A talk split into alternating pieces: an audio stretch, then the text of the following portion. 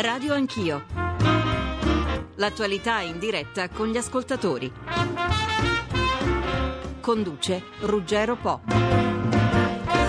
Via al prelievo di solidarietà, nessun aumento dell'I V A, abolizione totale delle province e dimezzamento del numero dei parlamentari, ma nei tempi necessariamente lunghi di una legge costituzionale, e ancora l'allentamento della stretta sugli enti locali in cambio di un piccolo intervento sulle pensioni. Non potranno più essere conteggiati sugli anni effettivi di lavoro, naia e università, e di un giro di vite su evasione fiscale, elusione e agevolazioni alle cooperative. Sono tornato, buongiorno, bentrovati. Eh, comincia qui un Radio Anch'io dedicato alle modifiche non di poco conto alla manovra uscita dal Consiglio dei Ministri a Ferragosto e che da oggi passerà all'esame prima del Senato e poi della Camera. Modifiche a tagli invariati, ci dicono, anche se a ben vedere tra rinuncia a entrate certe e affidamento sull'effetto di provvedimenti lontani nel tempo potremmo trovarci, diciamo, di fronte a un eccesso di ottimismo. Siamo qui per discuterne proprio mentre i mercati ci daranno una prima prima valutazione, numerosi gli interlocutori della maggioranza e dell'opposizione,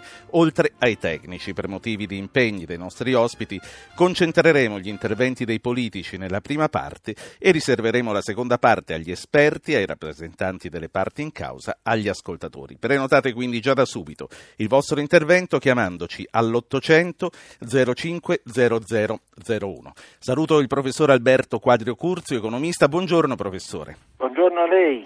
Le porto tra l'altro i complimenti di molti ascoltatori che apprezzano sempre la sua chiarezza nel, nell'illustrarci, nel, nel farci capire le cose. Grazie. Professore, io questa mattina la invito, come dicevo, in questa prima parte a seguire con me gli interventi dei politici e poi nella seconda parte risponderemo agli ascoltatori e cercheremo di capire un po' di più.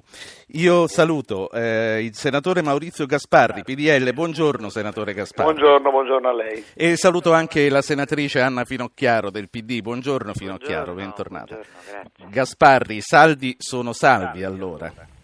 Sì, certamente i saldi saranno confermati perché dobbiamo rispettare quelle grandezze che ci devono portare nel duemilatredici all'azzeramento, all'abbattimento del deficit. Sono gli impegni che abbiamo preso con l'Europa, che l'Europa da adesso ha chiesto a tutti i suoi Stati membri e che le diverse manovre che quest'estate stiamo discutendo devono garantire. Ieri abbiamo introdotto delle modifiche sulla base anche della discussione che si era svolta, non ci sarà il contributo di solidarietà che rimarrà invece per i parlamentari e i membri degli organi costituzionali.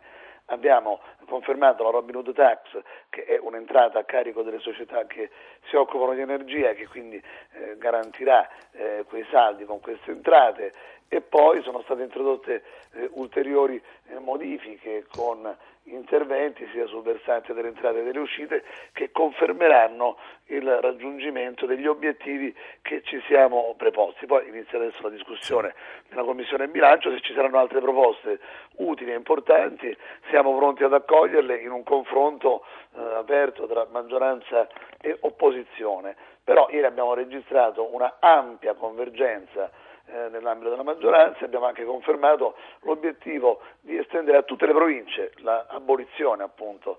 Ovviamente per far questo dobbiamo intervenire sulla Costituzione, perché le province sono previste dalla Costituzione, noi vogliamo rapidamente eliminare sì. questo istituto affidando i poteri e le responsabilità che le province hanno, si occupano di istituti scolastici, di viabilità, alle regioni. Quindi poi saranno le regioni a gestire queste responsabilità e confermiamo l'obiettivo di un'altra sì. modifica costituzionale importante, quella che punta a ridurre del cinquanta per cento il numero dei parlamentari. Senatrice Finocchiaro, è un'intesa che vi ha spiazzati quella che è stata trovata ieri ad Arcore? No, non ci ha spiazzato perché la situazione di confusione della maggioranza, che peraltro perdura, era tale che insomma era talmente evidente che avrebbero dovuto tornare indietro su parti importanti della manovra, e quindi la, la serata di ieri, i suoi toni e anche la sua conclusione non ci hanno stupiti. Noi abbiamo due preoccupazioni: la prima è che i conti non tornino, ed è una preoccupazione, non è un'accusa strumentale nei confronti della maggioranza. Se i conti non tornano, i problemi dell'Italia saranno enormi, ma comunque adesso sì. vedremo. I conti, eh, senatrice, torneranno presto, anche se ci si riuscirà di fare presto quella riforma costituzionale che prevede l'abolizione delle province e il dimezzamento dei parlamentari. Tra l'altro, se ricordo bene, lei eh, si era candidata, era stata candidata alla guida di una commissione per trovare il sistema di no, alleggerire. No, no, no, no, io non sono candidata alla guida di nessuna commissione, io ho proposto ai colleghi di maggioranza e di opposizione, mi pare che questa proposta abbia avuto, diciamo, una buona accoglienza, comunque lo definiremo alla conferenza dei capigruppo di domani. Ma è un progetto quindi che va avanti fare, anche stante le cose nuove? Di fare una commissione eh, straordinaria, è prevista dal regolamento, è prevista anche dalla Costituzione, perché ci sono alcune questioni, il dimezzamento del numero dei parlamentari, eh, l'abolizione delle province o il loro ridimensionamento secondo le proposte che sono in campo, modifiche che riguardano anche l'articolazione dei comuni, che necessitano di riforme costituzionali. Gasparri, voi gli darete la mano? Ma guardi, le proposte sono in campo. Noi abbiamo detto nei giorni scorsi, dopo la proposta della senatrice Finocchiaro, che condividevamo l'obiettivo e la volontà di raggiungerlo con rapidità. Sullo strumento siamo aperti alla discussione, c'era qualche perplessità eh, sulle modalità, ma ne discuteremo in Parlamento. L'obiettivo è di fare presto, molto e di presto, fare bene. Molto presto e molto bene. Ci riusciremo entro il duemilatredici? No, sta scherzando, molto prima. Noi stiamo pensando, e credo di poter dire anche a nome degli altri colleghi dell'opposizione ma anche della maggioranza, che entro il mese di settembre già il dimezzamento del numero dei parlamentari è, è, è proposta perché viene discussa in aula e approvata al Senato. Sì, Gasparri, venendo ai contenuti, abbiamo ricevuto già parecchie mail di protesta per quanto riguarda, era, penso ve l'aspettaste, il mini giro di vite sulle pensioni, quello che riguarda la N A I A e l'università. Soprattutto ci scrivono uomini, uomini sui sessanta anni, che dicono: noi la N A I A non l'abbiamo fatta per scelta e a molti di noi ha fatto perdere un anno e mezzo, due anni di lavoro. A lei sembra equa questa misura? Ma noi confermiamo il fatto che quel tempo dedicato all'attività militare o allo studio valga ai fini del calcolo economico della pensione. Il problema è che però si va in pensione dopo che uno ha lavorato effettivamente per quaranta anni, e che quindi quel tempo serva a far crescere il valore dell'assegno di pensione, ma eh, che però appunto il tempo di lavoro debba essere effettivo.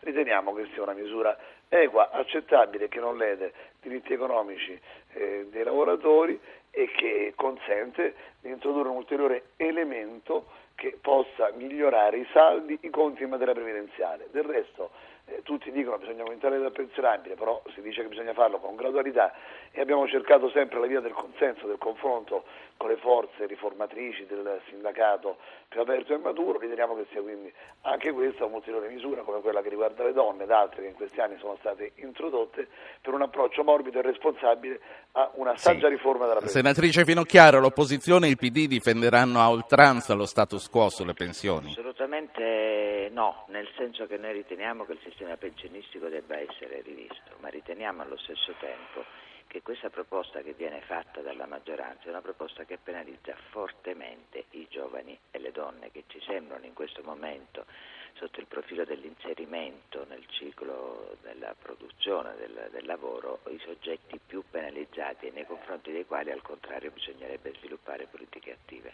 Io vi lascio perché i lavori di Palazzo Madama vi attendono entrambi. Comunque vorrei chiedere un'ultima cosa a Gasparri sui sindaci che continuano a protestare. Gasparri, la posizione di coloro che sono espressione del centrodestra, come Alemanno, tanto per fare un nome, la sorprendono? Guardi, tutti devono fare dei sacrifici, ci sono dei tagli di cinque sei miliardi che riguardano i ministeri, c'erano una serie di tagli per un valore di sei miliardi per regioni, province e comuni. Questi tagli per quanto riguarda gli enti locali scenderanno da sei a tre miliardi, e quindi io credo che sia un segno molto importante che le amministrazioni locali eh, certamente apprezzeranno.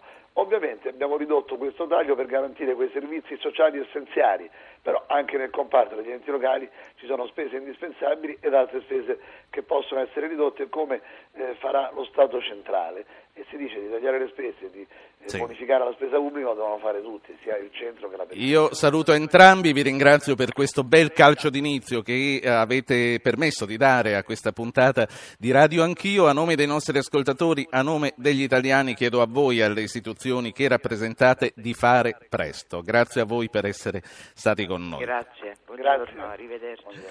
Roberto Formigoni, Presidente della Regione Lombardia, buongiorno. Buongiorno a voi. Lei ieri ha ricevuto i sindaci che poi hanno manifestato per Milano e continuano nella, nella loro agitazione. Eh, la stretta sui comuni poi abbiamo visto alla fine del vertice di Arcore, la stretta sui comuni anche sulle regioni, sulle province è stata allentata di due tre miliardi rispetto al previsto. È sufficiente, Presidente? Guardi, indubbiamente ci sono dei passi avanti, ricordiamo anche che è stata annullata quella norma, in vero molto shock, di cancellare i piccoli comuni. I piccoli comuni restano, sono un segno indelebile nella storia di ciascuno di noi e invece vengono spinti, anzi obbligati ad accorpare le funzioni perché lì sta il vero risparmio. Dopodiché c'è questo dimezzamento dei tagli di cui ha parlato anche il senatore Gasparri pochi istanti fa.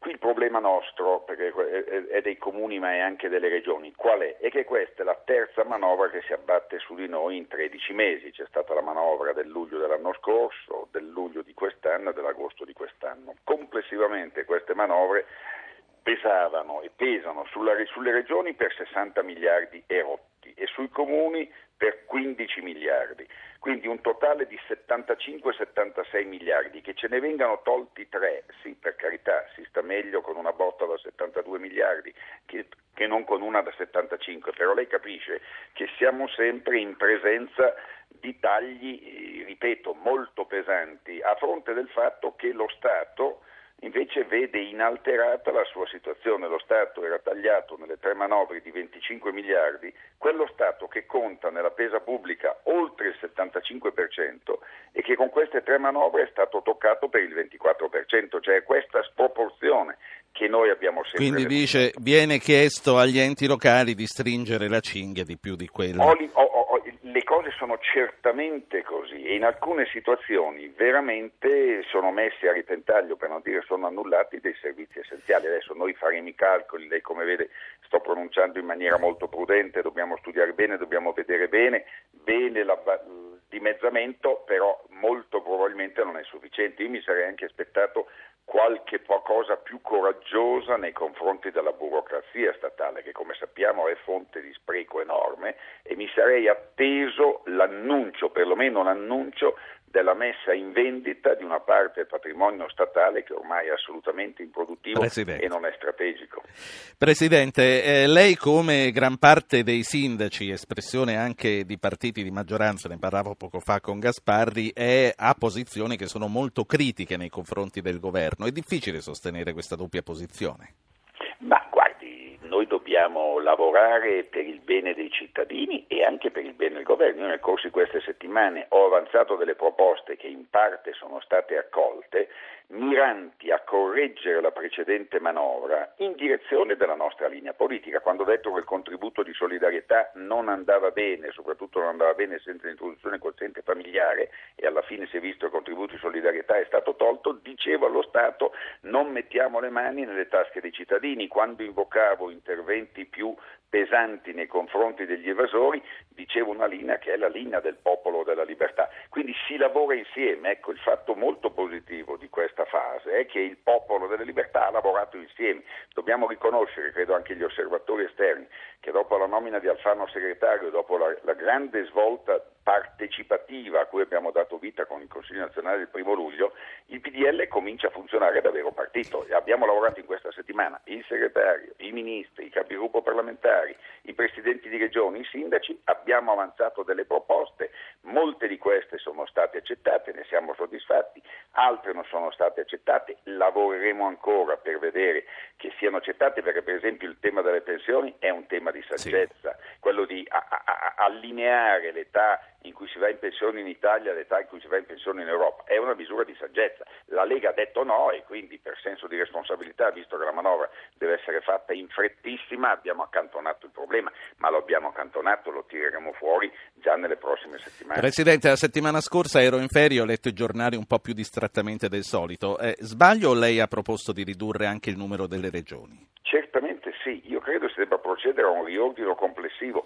della nostra macchina amministrativa, quindi benissimo l'accorpamento di funzioni dei piccoli comuni, bene l'abolizione delle province. Io osservo da qualche tempo che abbiamo anche un numero eccessivo di regioni, che le regioni sono troppo piccole. Guardi, in questo momento gli stessi lender tedeschi hanno cominciato a ragionare sul loro accorpamento. Allora io sento il dovere, io che sono il presidente di una regione europea, perché la Lombardia ha dieci milioni di abitanti, se tutte le regioni fossero come la Lombardia in Italia avremmo sei regioni e non le ventidue attuali, ma io per primo mi metto in discussione, dico facciamo delle regioni più grandi, dotate di più poteri, più concorrenziali con le regioni quindi, tedesche. Quindi che eliminiamo? Il Molise? Eliminiamo no, la Basilicata? Che eliminiamo? No, si, si deve andare a un ridisegno complessivo, si deve andare a un ridisegno complessivo che tenga evidentemente conto di tutti i fattori campo, di quelli economici ma anche di quelli storici, però abbiamo degli studi fatti in epoca non sospetta che ci possono venire incontro, quello della Fondazione Agnelli che parlava di dodici regioni, a mio avviso si può anche essere più coraggiosi,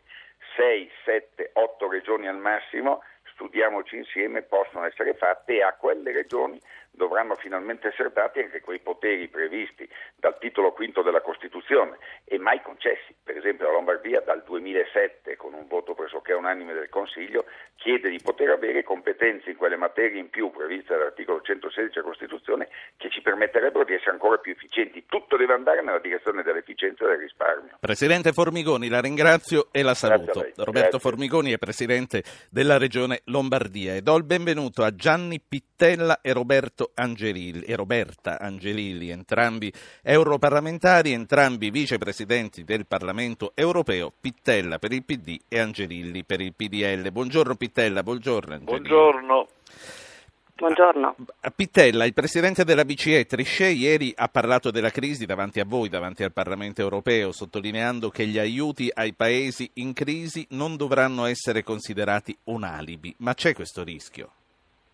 Ma innanzitutto direi che bisognerebbe darli questi aiuti, perché sono stati decisi da alcuni mesi e non sono stati materialmente erogati, quindi bisogna finirla con questa ipocrisia. Eh, la Grecia si sta impegnando in un'opera immane, avrà sbagliato, immane, avrà sbagliato nel passato sicuramente, come hanno sbagliato Germania e Francia quando hanno, tra virgolette, truccato i loro conti.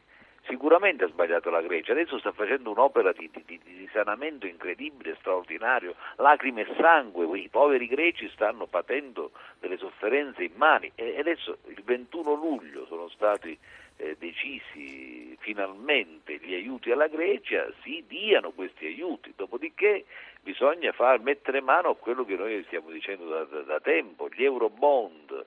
Non si va avanti con un fondo salva stati di quattrocentoquaranta miliardi. La Grecia si può salvare con quattrocentoquaranta miliardi, ma se l'Italia o la Spagna vanno in crisi come stanno andando ai noi, eh, quel fondo è assolutamente insoddisfacente sì. e inadeguato. Allora Eurobond come eh, garanzia del debito sovrano a livello europeo ed Eurobond per trovare le risorse per finanziare un grande piano di investimenti sì. sulle infrastrutture. Onorevole Angelilli, il quadro che il suo collega Pittella ci sta facendo è assolutamente desolante. Lei ritiene che l'Europa attraverso le istituzioni, non sto solo parlando del Parlamento che voi rappresentate, eh, lei ritiene che l'Europa sia sempre adeguata alle pressioni anche eccezionali come quelle di questi mesi?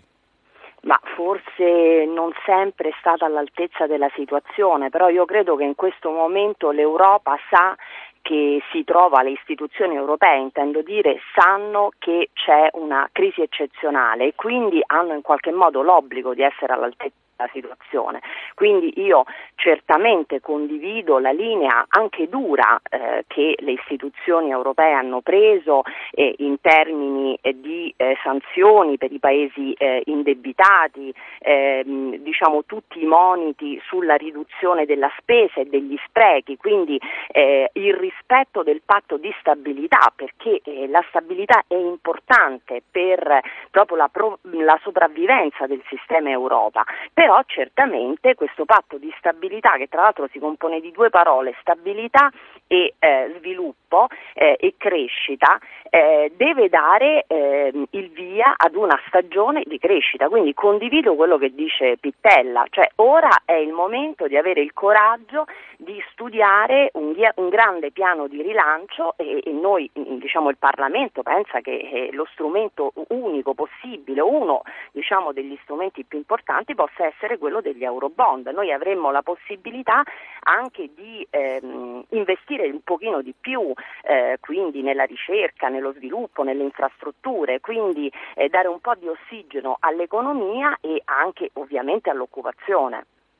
Eh, onorevole Pittella, dal vostro osservatorio eh, da, da Strasburgo e anche da Bruxelles, potete vedere che tutti i paesi stanno rispondendo nello stesso modo alle, alle esigenze nuove che ci sono, tutti i paesi europei, o è un'Europa che va a più marce? Ma guardi, è chiaro che ogni paese ha una situazione particolare, non si può paragonare l'Italia alla Germania, alla Grecia, alla Spagna o i paesi all'est che stanno conoscendo una fase nuova della loro storia, quindi è, è chiaro che ci, che ci sia una diversità di percorso per ogni paese, ma quello che serve è un governo economico europeo e una unione fiscale. Quello che oggi manca è eh, la moneta c'è ed è anche una buona moneta, non c'è un governo economico e non c'è un'unione fiscale, e a lungo questa forbice, questa contraddizione non regge e determina gli effetti catastrofici che stiamo vivendo. Devono rendersi conto, lo deve fare la Commissione europea, lo deve fare il Consiglio. Eh, questi vertici, i direttorini, Sarkozy, Merkel, fanno ridere, perché si pensa di rispondere a una situazione nuova e drammatica con queste comparse, con queste comparsate, due leader che si mettono insieme e pensano di rappresentare l'Europa, cinquecento milioni di cittadini e eh, istituzioni ben più complesse. Allora si dia la parola al Parlamento europeo. Si dia la parola al Parlamento europeo, sì, che ha le proposte, le ha fatte, le ha approvate a larghissima maggioranza, Eurobond e governo economico e fiscale dell'Unione. Onorevole Angelilli, e poi vi ringrazio e vi lascio entrambi. Dunque, un'unità politica in un qualche modo eh, è stata ottenuta, dico in un qualche modo, quella economica è ancora più in là. Quando ci arriveremo? Ci dobbiamo arrivare presto, perché noi dobbiamo pensare ai cittadini, alle persone che ci guardano, come dire, speranzosi, e, e, e poi dobbiamo pensare anche ai giovani, perché i giovani rischiano di pagare un prezzo altissimo, un prezzo altissimo in termini di occupazione, perché eh, i dati recentissimi della scorsa settimana ci dimostrano che eh, l'occupazione, eh, la disoccupazione giovanile è in crescita, e questi ragazzi eh, tra venti anni, trenta anni avranno diritto ad una pensione, quindi eh, credo che eh, dobbiamo come popoli, quindi come cittadini, come Stati membri e come eh, Europa essere all'altezza di, di questa crisi, che deve essere anche, come dire, foriera di una grande crescita, eh, un'Europa finalmente soggetto autorevole, forte, capace di decidere. Grazie, grazie a Gianni Pittella, grazie a Roberta Angelilli, vicepresidenti del Parlamento europeo, Pittella per il P D e Angelilli per il P D L. Buon lavoro anche a voi. Eh, professor grazie. Quadrio Curzio, buongiorno, buona buongiorno. Giornata Angelilli. Professor Quadrio Curzio, ha sentito quello che hanno detto i nostri politici, ora le faccio ascoltare quello che dicono i primi due ascoltatori e poi cominciamo a commentare. Carolina da Milano e Luigi da Torino. Carolina. Eh, buongiorno a tutti, specialmente a quelli che non hanno fatto le ferie per mancanza di soldi. Io voglio dire solo questo, non condivido assolutamente quello che ha detto Formigoni. Un'altra cosa ancora, come pensano di affrontare i nuovi poveri, che in Italia sono tanti, tanti italiani poveri, con tutti questi tagli che hanno fatto? Era una piccola cosa di aiuto, che c'erano gli sprechi, e un'altra cosa. Però come pensano di affrontare, invece di parlare, i nuovi poveri, che sono tanti, tanti, ma tanti, che si muore dalla fame, con la vergogna di non poter fare fronte a tante sì. cose.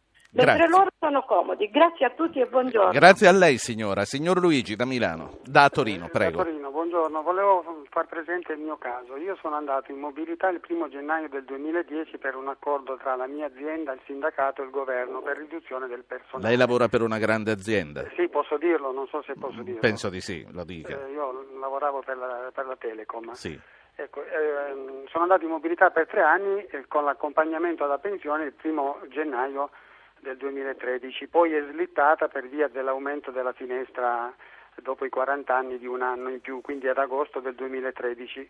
Però adesso, togliendo il servizio militare, i quindici mesi che ho fatto, a questo punto io non so più che, che certo. a cosa vado incontro, perché se rimarrò senza, senza mobilità, senza niente, e quindi è un'incognità terribile che ci, a cui e ci con, e con qua, lei quando ha fatto il militare quanti erano i mesi? diciotto, dodici, quindici? Sono quindici mesi. Grazie signor Luigi. Allora, professor Quadrio Curzio, primi commenti a caldo prima della pubblicità e poi abbiamo tutta la seconda parte per noi, professore.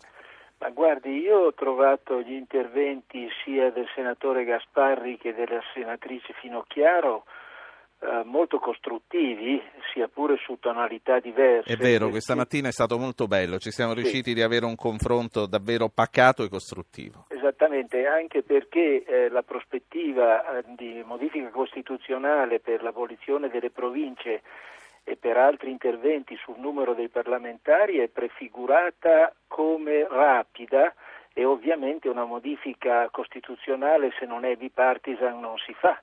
Non si fa se non in tempi lunghissimi. Il senatore Gasparri a sua volta, pur con un certo imbarazzo, cautela, ha segnalato che l'urgenza della manovra comportava una serie di sacrifici. Non ha detto che la, la strada scelta sia astrattamente la migliore, ma concretamente è quella fattibile. Per quanto riguarda gli interventi dei due parlamentari europei, li ho trovati assolutamente concordi su due punti: da un lato l'urgenza degli Eurobond, che è affermata da più parti, e in secondo luogo la necessità che la gestione istituzionale dell'Unione Europea non sia affidata a vertici di due capi di Stato e di Governo che, per quanto autorevoli, non possono rappresentare né Eurolandia con trecentotrenta milioni di abitanti e meno che mai l'Unione Europea con più di cinquecento milioni di abitanti. L'intervento del presidente Formigoni è stato molto interessante, molto incisivo. È vero che sugli enti locali, siano essi regioni e comuni, è stata aggravata con le ultime tre manovre una cifra enorme. È altrettanto vero che questi enti locali hanno adesso delle possibilità maggiori, perché il decreto rinforza anche i loro poteri in termini di accertamento di evasione ed elusione, lasciando a loro eh, il, il totale degli introiti eh, che certamente potrebbero sì. essere consistenti. Ho detto decreto, dovevo dire accordo di maggioranza, perché il decreto, o meglio la norma legislativa precedente, riservava agli enti locali solo una parte dell'introito derivante da recupero certo. di evasione ed elusione. L'accordo di maggioranza lo porta al cento per cento. Naturalmente io vedo che eh, la, la prospettiva di accorpamento delle regioni possa essere interessante. Non esagererei nel ridurre le regioni, perché non vorrei che si costituissero degli stati dentro lo Stato nazionale, e questo certo, questo, questo è un rischio gradevole. È un rischio che potrebbe esserci. Gli ascoltatori, il commento agli ascoltatori, e poi ce ne saranno altri, ce lo riserviamo per la seconda parte. C'è un minuto di pubblicità fra pochissimo. Dalla redazione Francesca, dalla redazione economica, Francesca Cosentino. Buongiorno Francesca, abbiamo Buongiorno. sentito prima che i mercati europei hanno aperto in territorio positivo.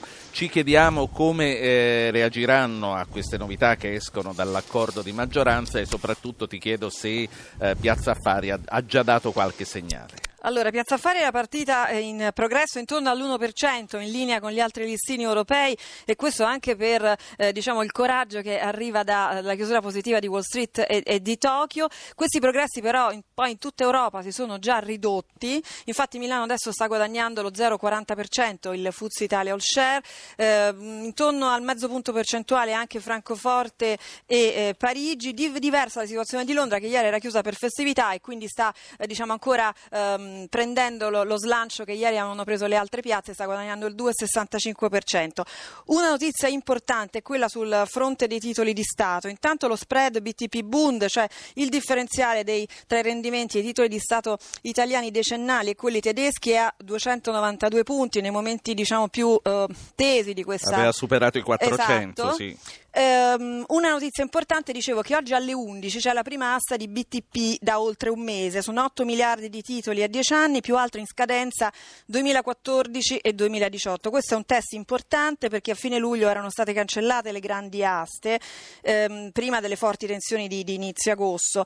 E nelle ultime tre settimane c'era stato l'intervento della B C E che aveva comprato, lo ricorderete, titoli di Stato italiani e spagnoli, e questo per una grossa Perfetto. entità.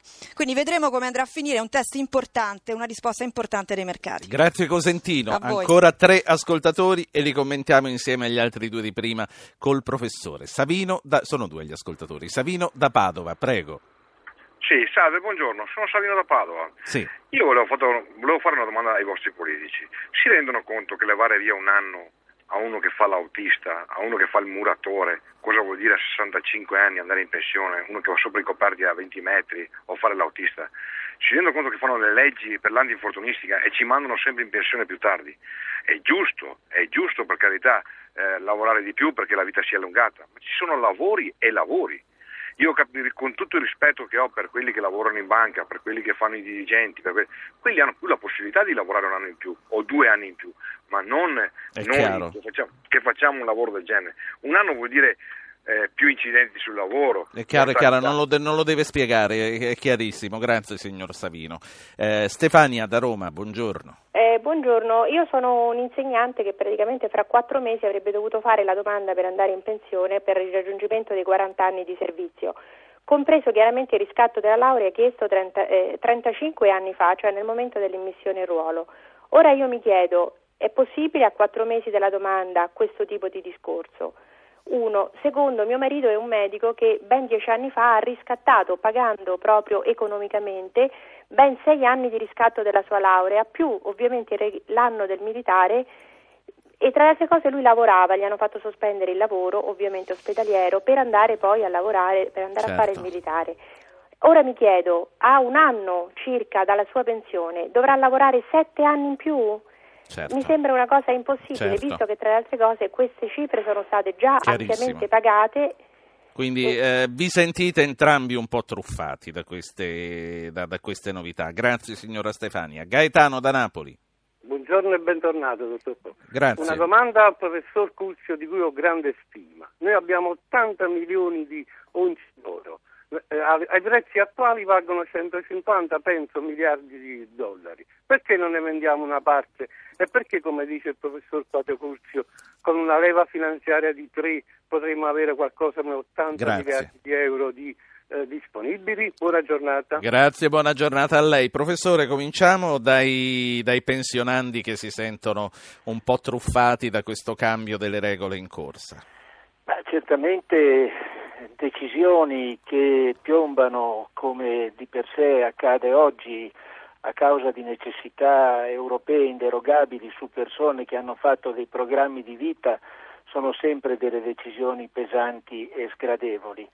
Detto questo, del resto tutto... prima o poi a un certo punto le, le variazioni vanno fatte e qualcuno pagherà. Non c'è dubbio, proprio detto questo ritengo che due elementi siano da considerare, uno che l'allungamento della età media di vita e il livello di salute complessivo anche delle persone che una volta erano considerate anziane è talmente migliorato che andare in pensione a sessantacinque anni piuttosto che in taluni casi come professori universitari a settanta certamente non è una eh, decisione che incide sulla qualità della vita stessa. Per quanto riguarda invece eh, Luigi, che eh, è già in mobilità eh, e si vede eh, non più pensionabile stando al valore facciale della decisione presa, io credo che questi casi dovranno essere trattati a parte perché evidentemente sono casi specifici che non possono essere. E quindi è possibile, una volta ehm, varata una nuova legge, valutare poi singoli casi o singoli gruppi di casi? È Ma io previsto? credo che taluni casi dovranno essere nella legge stessa evidenziati, perché persone che hanno perso il lavoro dopo la mobilità e sono state dunque pensionate sulla base anche del conteggio degli anni di militare o degli anni di laurea, credo che siano casi che vanno trattati eh, singolarmente, ma nell'ambito di una norma sì. generale. Per quanto riguarda invece i lavori usuranti, anche quello è un aspetto che nella normativa precedente è sempre stato preso in considerazione. Tuttavia faccio rilevare che all'interno di molti lavori vi è la possibilità di modificare le funzioni in modo tale da passare le persone che non possono più sopportare dei lavori a grande rischio o a grande faticosità a funzioni di livello meno rischioso o meno faticoso. Per quanto riguarda invece il discorso del riscatto degli anni di laurea, ebbene lì bisogna tenere conto che eh, normalmente eh, le persone che svolgono un lavoro sostanzialmente intellettuale lo possono proseguire senza grave difficoltà per un numero di anni superiori rispetto alle loro previsioni eh, di vita. Naturalmente, come ha detto anche il senatore Gasparri, il, l'importo economico della pensione liquidata quando si andrà in pensione non viene assolutamente toccato da questa norma, che pospone solamente il pensionamento e comunque, ma non la, la retribuzione pensionistica del, eh, del pensionato. E comunque, come ci diceva l'ascoltatrice, il riscatto della laurea è stato anche pagato. Certamente, devo anche dire che in anni passati i riscatti delle lauree erano a importi talmente ridotti che non è il caso di insistere troppo. Io stesso riscattai a suo tempo la laurea ad una, in, con un importo così modesto eh, che certamente oggi non potrebbe più, come non è, essere applicato. Quindi eh, non dobbiamo eh, qui in questo caso trarre delle conclusioni affrettate. Professore, prima di passare ad altri due ospiti che la inviterò ad ascoltare e poi a commentare, vorrei tornare sul discorso dei saldi invariati. Dai primi calcoli che ha fatto, lei ritiene che i saldi siano effettivamente invariati? E quello che mi chiedo, abbiamo sentito anche le aperture del mercato, eh, c'è il rischio che i mercati si possano irritare di fronte a una manovra ballerina? Guardi, io credo che eh, la preoccupazione emersa su quasi tutta la stampa che manchino circa quattro miliardi sia una preoccupazione fondata, così come ritengo si debba prendere atto che la pressione... Tra l'altro fiscale, dicono un po' di più, eh, dicono cinque e mezzo da sì, quanto sì, letto. Diciamo, sì, diciamo alcuni quattro, alcuni cinque e mezzo, perché obiettivamente... La cancellazione del contributo di solidarietà, nel cui merito non voglio entrare, mi limito a considerare il saldo netto intorno ai tre virgola otto quattro miliardi, non è certamente compensata dall'aumento dell'età pensionabile con l'eliminazione della, degli anni di laurea e del militare. Che è un miliardo e mezzo più o meno. È un miliardo e mezzo, esattamente. E poi ci sono da considerare anche i tre che eh, sono di minori mh, tagli alle regioni e alle, alle autonomie. Esattamente, e anche quei tre, quindi credo che sui quattro cinque manchino. Bisogna anche dire che una serie di misure prefigurate non sono obiettivamente quantificabili, per esempio quella misura per eliminare l'abuso di intestazioni e interposizioni patrimoniali elusive, che potrebbe, io credo, dare anche dei buoni risultati. Il problema è vedere sì. come andrà a regime. Devo dire però che eh, guardando le ultime statistiche sugli accertamenti da parte dell'Agenzia delle Entrate si è avuta un'impennata, perché do due dati. Nel duemilasette gli accertamenti erano stati di quattordici virgola cinque miliardi, sto parlando degli accertamenti totali, non di quelli dovuti a interposizioni o intestazioni fittizie a società di comodo, eh? Sì. Totali, quattordici virgola cinque. Nel duemiladieci ventisette virgola otto miliardi, praticamente in quattro anni gli accertamenti sono raddoppiati e quindi vuol dire che la lotta all'evasione e all'elusione sta certo. andando avanti, non è eh, semplicemente una affermazione di comodo, sì. naturalmente ce n'è ancora molto, ci sono ma i sta risultati. Andando avanti. Certo. Allora, saluto Mariano Bella che è direttore ufficio studi di Confcommercio. Buongiorno dottor Bella. Buongiorno. E saluto Mauro Guerra che è il coordinatore nazionale dei piccoli comuni dell'ANCI, lui è al comune di Tremezzo in provincia di Como e vice sindaco. Buongiorno Guerra. Buongiorno. Vabbè. Eh, dottor Bella, eh, l'aumento dell'IVA che per qualche giorno sembrava l'unica via d'uscita alla fine non c'è stato e voi proprio ieri avevate evidenziato come la contrazione dei consumi ci abbia portato a livelli di dieci e più anni fa. Qual è la realtà e che cosa teme che sarebbe successo se fosse accaduto?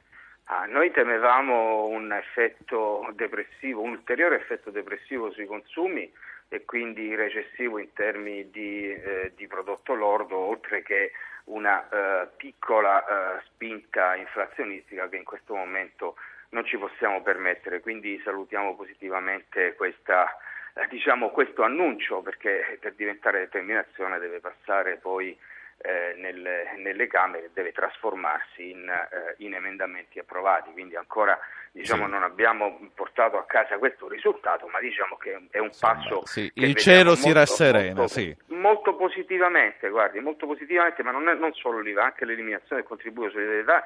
Io invece vorrei entrare eh, nel merito, eh, solidarietà nei confronti di chi eh, anzi andavano a colpire eh, quelle, quelle persone che hanno fatto una scelta di onestà e di lealtà fiscale e che dichiarano tutto, eh, tutto il loro reddito, non sono i ricchi ma sono quelli che l'uno per cento della popolazione, ecco, quel, quel, ceto medio che già, quel ceto medio ecco. che già si vide alzare l'aliquota al quarantatré per cento eh, nel duemilaotto. Esatto, esatto. Cioè, la nostra è una storia ventennale di contributi di solidarietà, di eurotasse, di accise che crescono, di, di tasse sulle sigarette o sui carburanti che crescono, di addizionali I R P E S, e chi le paga le pagano sempre eh, i soliti, questi andrebbero premiati. I soliti noti vanno, che per alcuni sono una categoria, per altri sono un'altra categoria, comunque va, va ricordato che il ceto medio eh, se si parla di novantamila euro al mese e di novantamila euro all'anno si parla di quattromila euro più o meno, anche meno netti al mese, quindi non sono pochi ma definire ricco è, è, è un altro discorso. È un altro discorso assolutamente. E poi diciamo che, questo, che quello che è emerso dal vertice di ieri è che la manovra eh, tenterà di diventare una manovra più su uh, riduzioni di sprechi, tagli, eh, il professor Quadrio Curzio ha detto per, t- tutto perfettamente a proposito delle pensioni, secondo me è una cosa corretta, e meno di incremento di imposte. Io, noi, noi crediamo che le imposte, superata una certa soglia, sono eh, una malattia, non sono la cura, e quindi eh, siamo eh, diciamo moderatamente soddisfatti di quello che è successo io, di quello che è successo ieri. Io la ringrazio per questo intervento, Mariano Bella è direttore dell'ufficio studi di Confcommercio. Grazie, alla prossima occasione che sicuramente Grazie. ci sarà e, e a breve. Eh, vice sindaco di Tremezzo e soprattutto coordinatore nazionale dei piccoli comuni dell'ANCI, Mario Guerra. Eh, i piccoli comuni sono salvi, anche quelli sotto i mille abitanti, eh, però dovranno allearsi per ottimizzare servizi e costi. Che cosa significherà? E restando tutte le municipalità non andremo paradossalmente a creare strutture in più come unioni, consorzi, eccetera, che si aggiungono ai comuni? Ma guardi, eh, la mia prima preoccupazione in questa vicenda è quella di evitare l'approssimazione, la confusione e anche eccessi di demagogia che ci sono stati. Guardi, I, eh, intanto quello che avevamo non era l'accorpamento dei comuni eh, nella prima versione della manovra, era eh, un mostro giuridico con la creazione dei sindaci podestà ai comuni con meno di mille abitanti, con l'invenzione, per tanto per semplificare, di un nuovo ente, le unioni municipali così come erano state disegnate, e con un meccanismo che avrebbe portato all'assoluta inapplicabilità, perché avrebbe costretto i poveretti, cioè quelli con meno di mille abitanti, a mettersi assieme a gestire servizi solo con altri poveretti e non magari con comuni di dimensioni più grandi con le quali fare effettivamente economie di scala e dare maggiore efficacia ai servizi. Ora io mi riservo di vedere il testo di questa, di questa nuova versione. Noi abbiamo chiesto come ANCI uno stralcio di questa vicenda che non porta nessun risparmio nell'immediato, si tagliano consiglieri comunali da diciassette euro lordi a seduta, insomma, per risparmi di qualche centinaio di migliaia di euro in, in, Italia, in tutta Italia. Eh, abbiamo chiesto di stralciarla per fare un ragionamento analogo a quello che si fa non, non questo a livello costituzionale, ma con le province, con la, la commissione alla quale faceva riferimento prima la senatrice Finocchiaro e il, senatrice, e il senatore Gasparri. In tempi molto rapidi si può fare una cosa molto seria sulle gestioni associate delle funzioni dei servizi dei piccoli comuni. Oltretutto svelo un segreto, perché questo dibattito a volte mi sembra surreale. Dal, è dal millenovecento, è dal, dall'anno scorso, decreto legge settantotto, che i piccoli comuni, e non solo quelli con meno di mille abitanti, ma fino a cinquemila abitanti, hanno per legge sancito l'obbligo della gestione associata delle funzioni e dei sì. servizi fondamentali. Si tratta di dare per una volta di attuarla una legge di questo paese, insomma, di creare le condizioni. Quindi lei sta dicendo che ci stanno rivendendo una cosa che c'è già come nuova? Certo, aggiungendoci solo una cosa, solo un'altra cosa, da quello che, che, che capisco, insomma, la, eh, la riduzione dei cons- del numero dei consiglieri comunali nei piccoli comuni, che è una cosa che porta, dalle, insomma, dagli emendamenti che ho visto, ad avere fino a tremila abitanti quattro consiglieri comunali. Ecco, per aiutarci a capire, e poi la saluto, Tremezzo quanti abitanti fa e quanti consiglieri ha al momento? Tremezzo ha milletrecento abitanti. Al momento ha dodici consiglieri, con il taglio... E vi propongono di metterne tre più due, no? No, no, attenda, attenda un attimo. Con il taglio di due anni fa, dal prossimo giro scenderà comunque a nove, eh, ci propongono di arrivare a quattro, che non so se poi sarà tre più uno o tre più due, eh, consegnando... Io avevo letto tre più due, sì, avevo letto cinque, però dipende dalle fonti, sì. Mi lasci dire questo, insomma, si consegna alla... al rischio di ricattabilità, di ingestibilità, cioè piuttosto si abbia il coraggio di dire che si fondono i comuni, ma non mh, si rischiano di creare cose, cioè se un, se un consigliere comunale litiga col sindaco la mattina, eh, cade il comune, insomma, eh, una, insomma che noi siamo pronti, guardi, mi lasci dire questo, sì. molto le lascio dire l'ultima cosa e poi la saluto, sì. però, sì, guardi, la dica. No, noi da anni chiediamo politiche serie per le gestioni associate delle funzioni e dei servizi, perché sappiamo che il problema dei piccoli comuni non è il costo dei consiglieri comunali, è metterli nelle condizioni di dare ai loro cittadini e alle loro comunità dei servizi adeguati, è l'adeguatezza il problema dei piccoli comuni, e questo si supera come hanno fatto in Francia, in Germania, come stanno facendo in Svizzera, con la cooperazione intercomunale, con mandando avanti quello che già c'è, però non inventandosi nuovi enti, le unioni di comuni. Facciamo dei programmi seri con le regioni, diamoci dei tempi molto stretti di riordino istituzionale e territoriale delle nostre zone. Mauro Guerra, la, la ringrazio, anche lei dico alla prossima, perché questa manovra con tutto il dibattito parlamentare vi vedrà protagonisti ancora per molte settimane. Grazie, Grazie. per essere stato Grazie. con noi. Torno al professor Quadrio Curzio, ma prima Luca da Bologna. Buongiorno Luca. Buongiorno a tutti e dottor Po, bentornato fra di noi. Grazie, ero, ero dalle vostre parti comunque, dica Luca. Perfetto, uh, così ho speso un po' di soldini nella nostra regione. È vero, dica. Io volevo chiedere al professor Quadrio Curzio, che ne sa enormemente, dove le province le eliminiamo e siamo tutti d'accordo, dove li mettiamo queste persone? Qualche parte, da qualche parte bisogna rimetterli. Poi volevo chiedere, i parlamentari se ne vanno la metà, benissimo, saranno... saranno la metà, chi lo sa, chi sarà volontario per partire. E poi l'ultima cosa, eh, Gasparri questa mattina, e sono uno dei suoi, diciamo così, eh, però non sono d'accordo sulla sua conclusione quando ha detto dopo un anno di servizio militare o dopo tanti anni di aver pagato, diciamo così, eh, per l'università, bisogna stare a lavorare, non si perderà niente dal punto di vista pensionistico. Ed è che i parlamentari che si prendono una, una grossa pensione a partire dal trentesimo mese, se non erro, sì. eh, che facciano diano l'esempio. Come ha detto Gasparri, uno deve andare in pensione. Beh, adesso bene o male, adesso anche il professore ci dirà un po' meglio. Se le cose stanno così, l'esempio lo daranno loro, perché il contributo di, di solidarietà, per quanto possa valere, lo daranno solo loro, se le cose stanno così. Grazie signor Luca. Professor Quadrio Curzio, allora.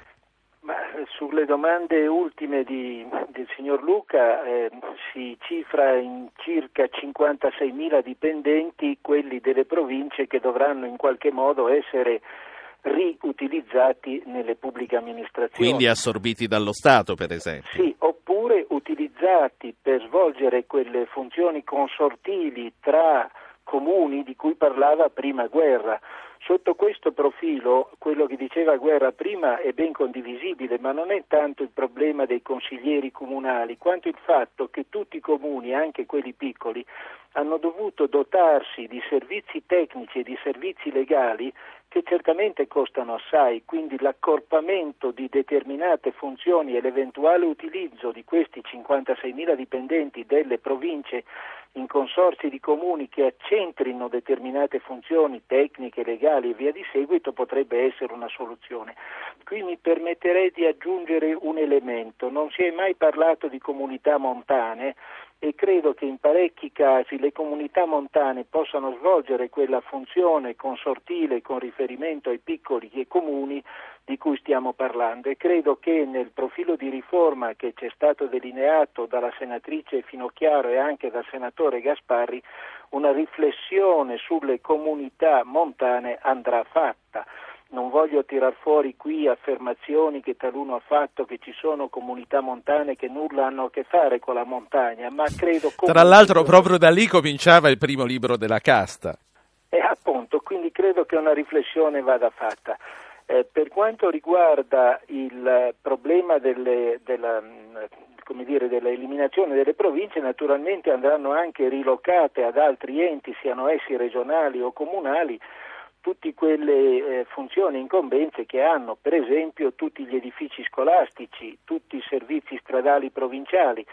In altre parole, eh, sarà un'operazione lenta e sì, lunga che non professore. potrà certamente essere improvvisata. Per quanto riguarda un profilo più generale del nostro sistema economico, ha ben detto la dottoressa Cosentino che eh, l'asta di questa mattina dei titoli di Stato sarà molto importante, perché un'asta di circa otto miliardi non è piccola cosa e bisognerà vedere come il mercato reagisce, e certamente il mercato anche di queste notizie che adesso stiamo commentando terrà conto in qualche modo, quindi speriamo bene. Se dovessi eh, esprimere anche un auspicio, io mi auguro che questa sia l'ultima variazione e che poi il Parlamento faccia la sua parte, ovviamente farà la sua parte, possibilmente, possibilmente con uno spirito di concordia, perché c'è stato detto che il nostro Paese crescerà meno del previsto, l'ha detto il Fondo Monetario, abbiamo l'incombenza dell'asta dei titoli di Stato questa mattina, la pressione fiscale è alta,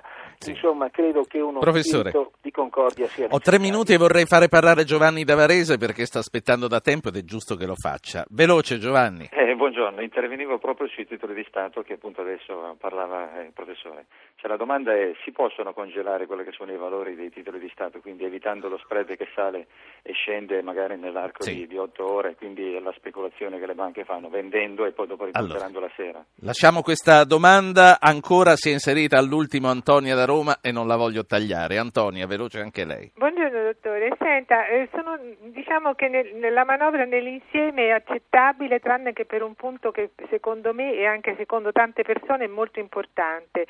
Eh, l'esempio doveva essere dato anche per chi già paga le tasse, eh, per quello che viene considerato eh, dai politici il ceto medio, ma che per la stragrande maggioranza delle persone non è ceto medio ma è ceto benestante, perché eh, chi campa con mille euro al mese sentire parlare di novanta, centomila, centocinquantamila, oddio, ecco, eh, sì. è, è stratos- e poi sono, dirò, quattro, sono quattro volte tanto. Eh, mi scuso se le dico una cosa velocissima. Lei deve farlo velocemente. Eh, sì, velocemente. Mi, ave- mi sarei aspettata anche da parte dell'opposizione una, una difesa Grazie. in questo senso. Grazie. Eh? Professore, un minuto per chiudere. Ma per i titoli di Stato sono già state prese delle misure che hanno limitato le vendite allo scoperto. Difficile fare più di questo perché deve essere comunque un mercato liquido dove chi vuol vendere vende e chi vuol comprare compra. Intervenire pesantemente su dei mercati significa bloccarli e di conseguenza rendere poi impossibile il rifinanziamento dei titoli di Stato quando gli stessi vanno a scadenza. È un mercato molto molto delicato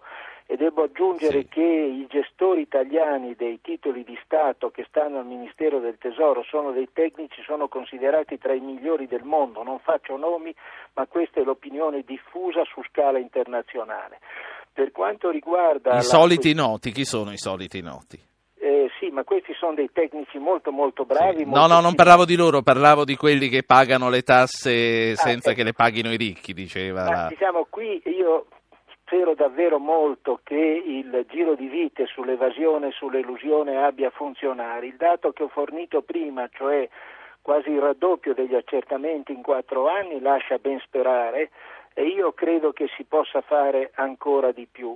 Questo è il punto cruciale. Poi naturalmente io so che in via comparativa chi guadagna mille euro al mese rispetto a chi ne guadagna cinquemila è certamente in termini relativi eh, povero, e tuttavia se una persona guadagna cinquemila euro al mese onestamente lavorando e pagando le proprie tasse, la barca non se la può permettere, almeno quella, quella di lusso. La, la ringrazio professore, noi ritorniamo domani.